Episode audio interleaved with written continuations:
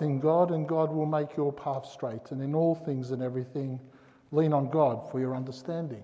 Please be seated.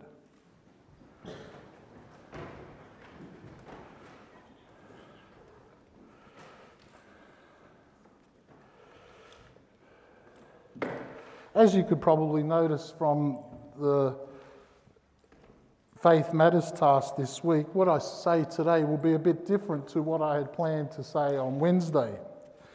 As I continually and always will pray right up until the last moment to know what to say to my congregation, because as I always say to people, my role here is not to speak my words, but to try and always speak what the Holy Spirit puts on my heart. And whilst the Faith Matters task of looking back at how we dealt with the COVID isolations and being isolated from people and not being able to attend and be with each other, and how those who were nurses uh, prior to COVID would have struggled to have been known, and yet they, nurses, doctors, teachers, were kind of the real standouts during the COVID time, and I will stand by that all the time. It's a very important message. Where my heart took me in the last couple of days was to actually talk about the table, the table that Jesus meets at. Jesus does some important teaching at the table when he's feasting with others. In Luke's gospel, we see many conversations happening around the table. And this is why it is always so important. And I know my daughters are very grumpy you know, why do we always have to sit around the dinner table together and talk and share that, you know, what were some of the things that happened to, I don't know, Dad, I just want to eat. I've got homework to do. Or how fast can I eat this so I can go back to Minecraft? You know, all those sort of questions. And some who are parents would, might know those, uh, might have those experiences. But it's always important to know that meeting around the table for Jesus was a very special place. When we look at the communities that Luke was part of, as a slave, as a, he's often referred to as a physician, but he's highly intellectual, and you can see that from his writings. He would have seen a lot of gatherings and he would have seen a lot of parties, and he would have had a strong sense of how people met and how people met to eat. Those who would be exalted and be put into certain places, and those who would be humbled and put into other places. Even today, when we plan a birthday or a wedding, we have to think about who do we put on the wedding list and who do we keep off. And then those on the wedding lists, well, that cousin had a fight with that cousin three years ago. Can they sit close to each other? Or, you know, my mum wasn't happy with uh, my future sister in law. Well, hey, can they sit together? We have all those things to contend with and all those ideas to work through.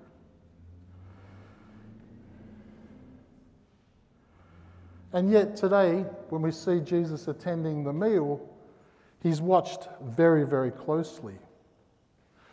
In Jesus' time, at the time of the gospel writings, some people would have seen Jesus as a delusional person. Others may have seen him as a prophet. And some would have known his sense of being the Messiah.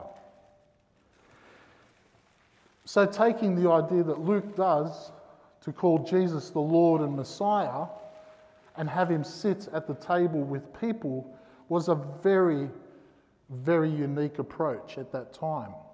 If we look at the way gods and people related to their Greek gods or the Roman gods or any other form of deity, we had a situation where the gods were always separated from the people that they had created. Indeed, the people that they had created were toys for them, and they would have fun seeing how they could create situations of tension for their, the creations to work through and see what would happen. But in this meal, our God comes down from heaven and sits with us. So, this extension, this, this meal that we have, that we see Jesus at, is actually an extension of the table that where the saints are meeting with our Lord, Lord in heaven. What Jesus is talking about when he speaks at the table where he eats with people is always do on earth as it is done in heaven. Do on earth. Love each other on earth as it is done in heaven. And today we see that in the minds of the people that are present, we can see that He is following and watching what they're doing. And what the Word made flesh says is that when you are invited to the table, not if or but or, you know, you could be invited to the Lord's table, but when you are invited to the Lord's table, come and sit. Come and sit and join in. And the question I have at this point is think about the time when you were invited to the Lord's table. How did you respond? How did it touch your soul and your heart and mind to actually be invited to the Lord's table and to sit and to partake in communion? Was it a time where you needed spiritual nourishment? Was it a time of excitement where you celebrated a long journey that you had and finally came to God to be partaking in the sacrament of the body and blood? How did being with the Lord at the table affect you? Because what Jesus is saying here today is changing and challenging the rules by which people come to be with each other, to the way that we engage with each other. He seems to be saying that humility is more important than being esteemed. When you go to a gathering, take a less prestigious seat and let your host elevate you. Like having the idea of a God sitting at your table eating with you as an equal was phenomenal. The idea of turning around and allowing the host to elevate you was just as shocking. We have certain rules as the Anglican Church. We have ideas and we have a corporate structure that governs how we do things. But uh, within that, there is still the scope for personal reflection and personal movement of your own soul and your own spirit.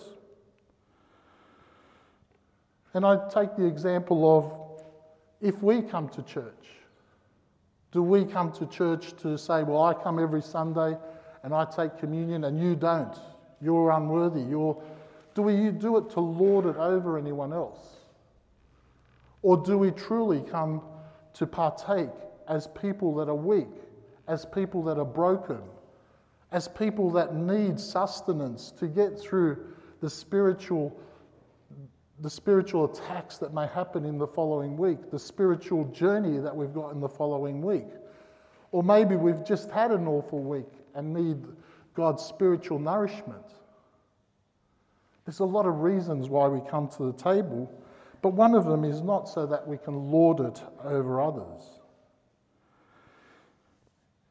And we can use the table to be a place of inspiration and encouragement to others during a period of my own challenging, dark times, I went, I, was part of a church that said I couldn't be part of, it, of the table. There were rules and regulations that said I couldn't even go up. I couldn't participate in communion because I was divorced and I was looking for another relationship.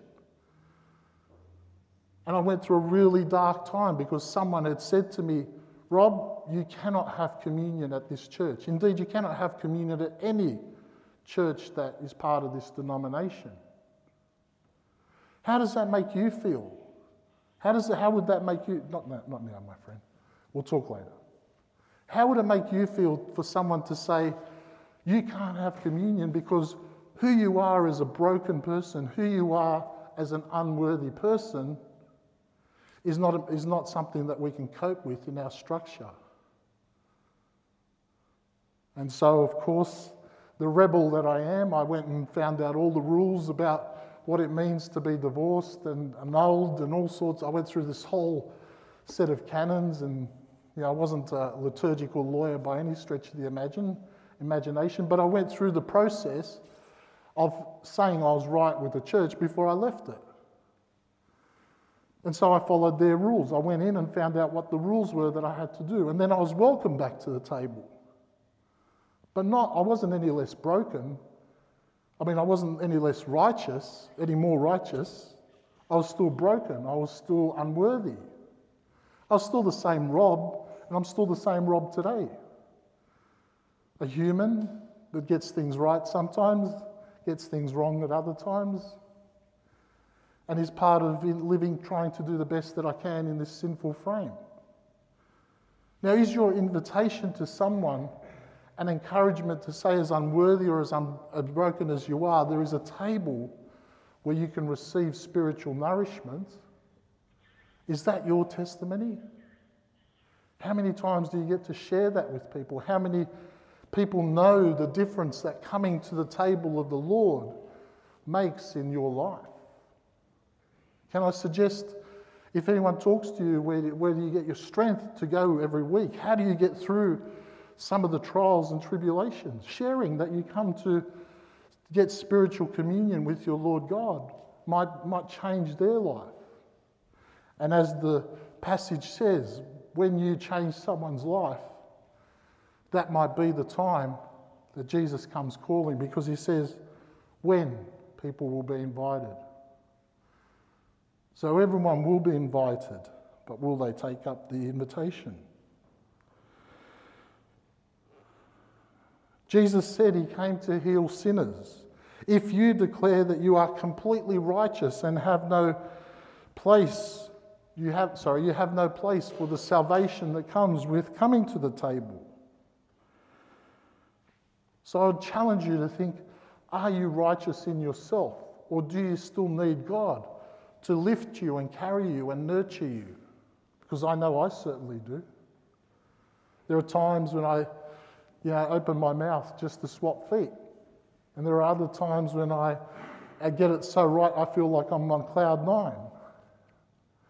So it's a, it's a great time to kind of come to the table knowing that you need mercy and grace to help you have the hope of life later, my friend.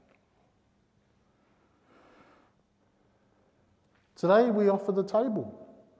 We offer the table not because you're going to do anything for us, but simply because you need to be part of the communion with God. I'm not asking you to put your name down on any lists or be part of any committees. I'm just saying if you feel broken and shattered inside, if you feel you need spiritual nourishment, well, this is the place to come. When Jesus invited you to come today, maybe there's something more that coming to the table does for you in this moment.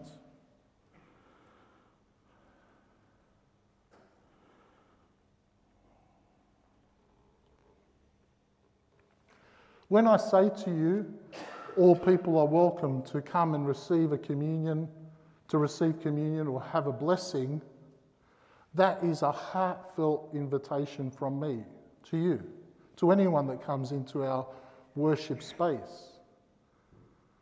Because I know what it feels like to be left out outside and to be left out of the community that you might have served for many years. No one gets left out. If you come to the table and you put your hand out to receive communion, I'm not going to ask you for a resume. I'm not going to ask you for your baptism certificate. I'm going to put a piece of bread in there that I consider to be the body of Christ so that you can feed and have eternal salvation with us. Because really, that's all I know. When we put our hand up for help, we don't need to have it slapped down. We need to have the help that we're asking for.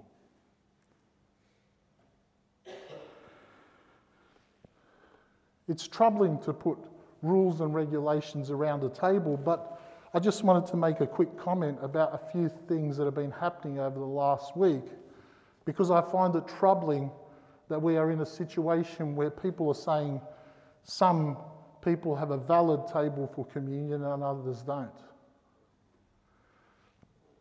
Every table that we offer, where we break the bread to share with everyone, is a valid place of communion. Now, sure, everyone, Jesus says, I have many flocks, and there's going to be different perceptions and different ideas in each of the flocks. But many of you would see the idea that there is a schism or a break in the Anglican Church. And it breaks my heart because some of the people I know that may be going down the road of joining the Anglican Diocese of the Southern Cross, which isn't one of our organisations, are going to people that are going to be people that I've broken bread with and I've shared friendships with.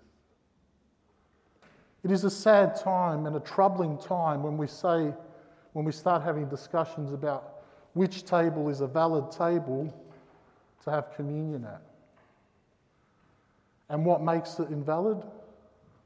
Well, sometimes it's our sinful frame proposing ideas.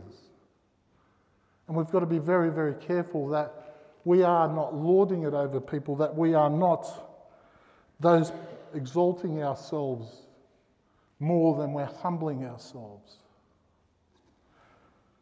And as we come to the table today, I don't want to put any flocks down because every flock has its own charism, as I said, and every place has a space. But we can have that space and place without tearing each other down, but saying you're just reaching a different group of people to who I am. Our table is the table of our Lord Jesus, our Saviour.